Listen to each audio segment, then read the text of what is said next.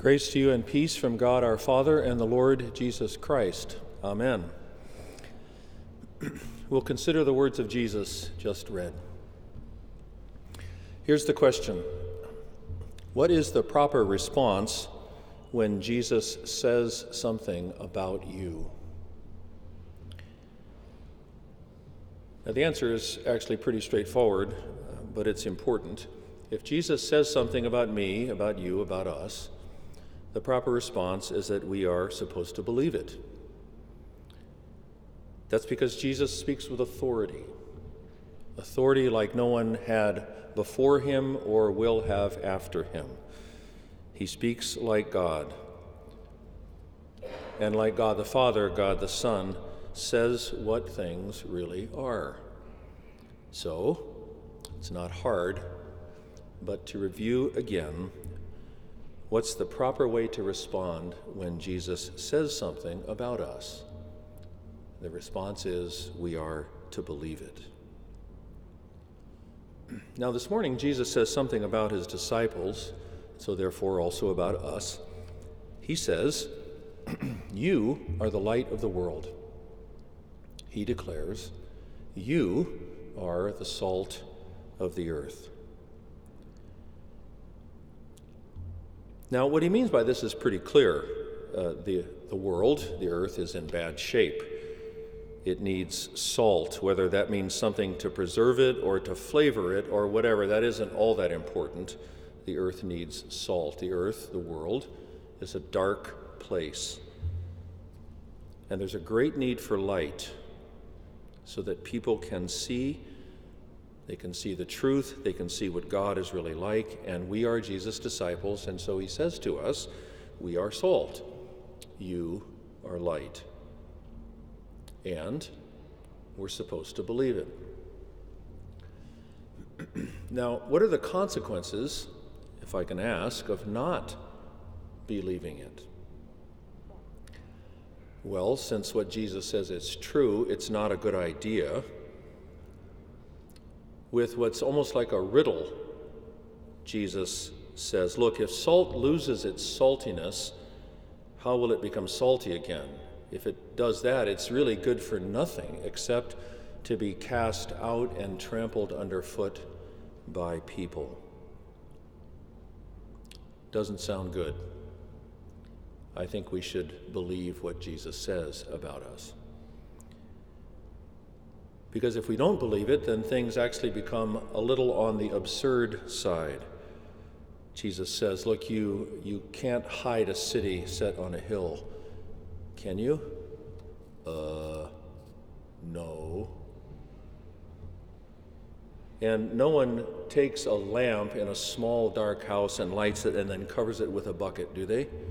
Uh, no. That's stupid. It's dangerous. So it is actually dangerous for us not to believe what Jesus says about us. So this morning, I think we should believe Jesus when he says that he has appointed us to make a difference in the world right here on the earth.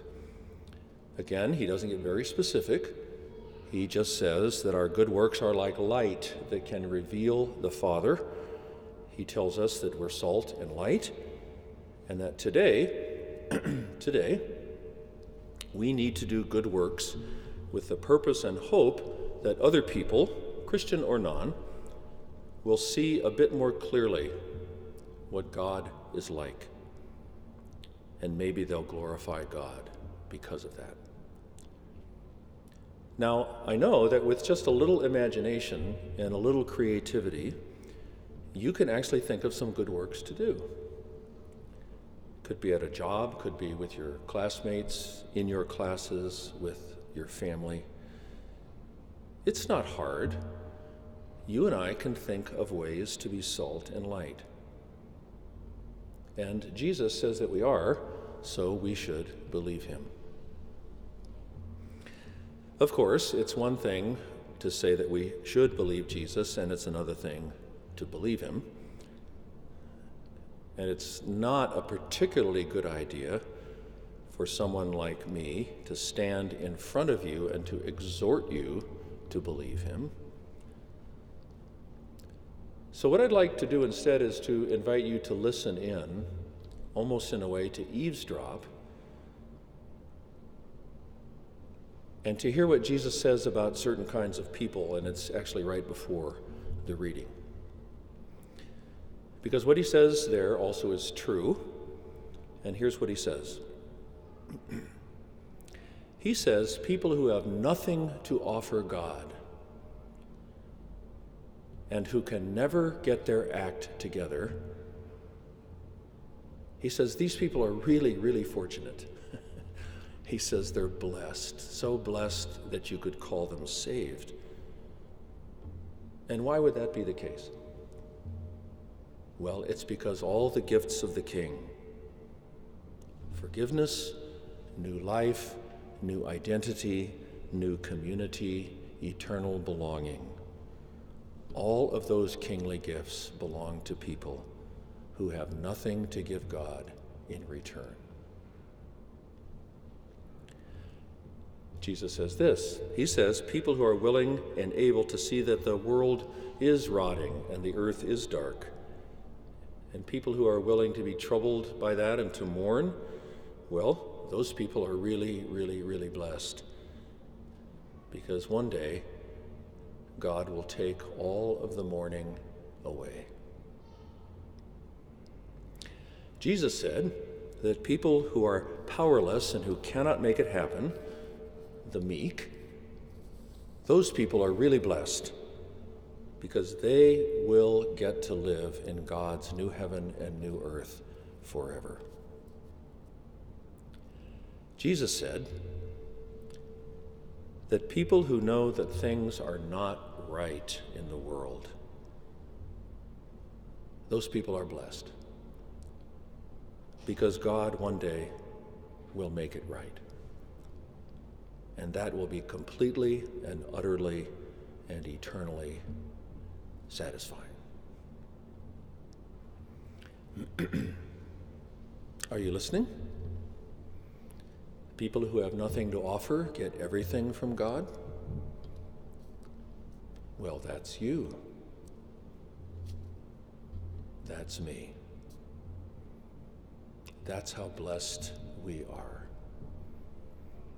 And there's more. Jesus said merciful people are blessed too because they'll get God's mercy on the last day to cover all their sins. And Jesus said that people who are pure in heart, that is to say, people whose hearts are set on the God of Israel, on the Father of Jesus, to find salvation in that God and not some other God. He said those people are really, really, really blessed because they will see God face to face. And people who make peace, well, they're blessed as well because they will be called God's sons and his daughters because God offers them peace. Listen to Jesus.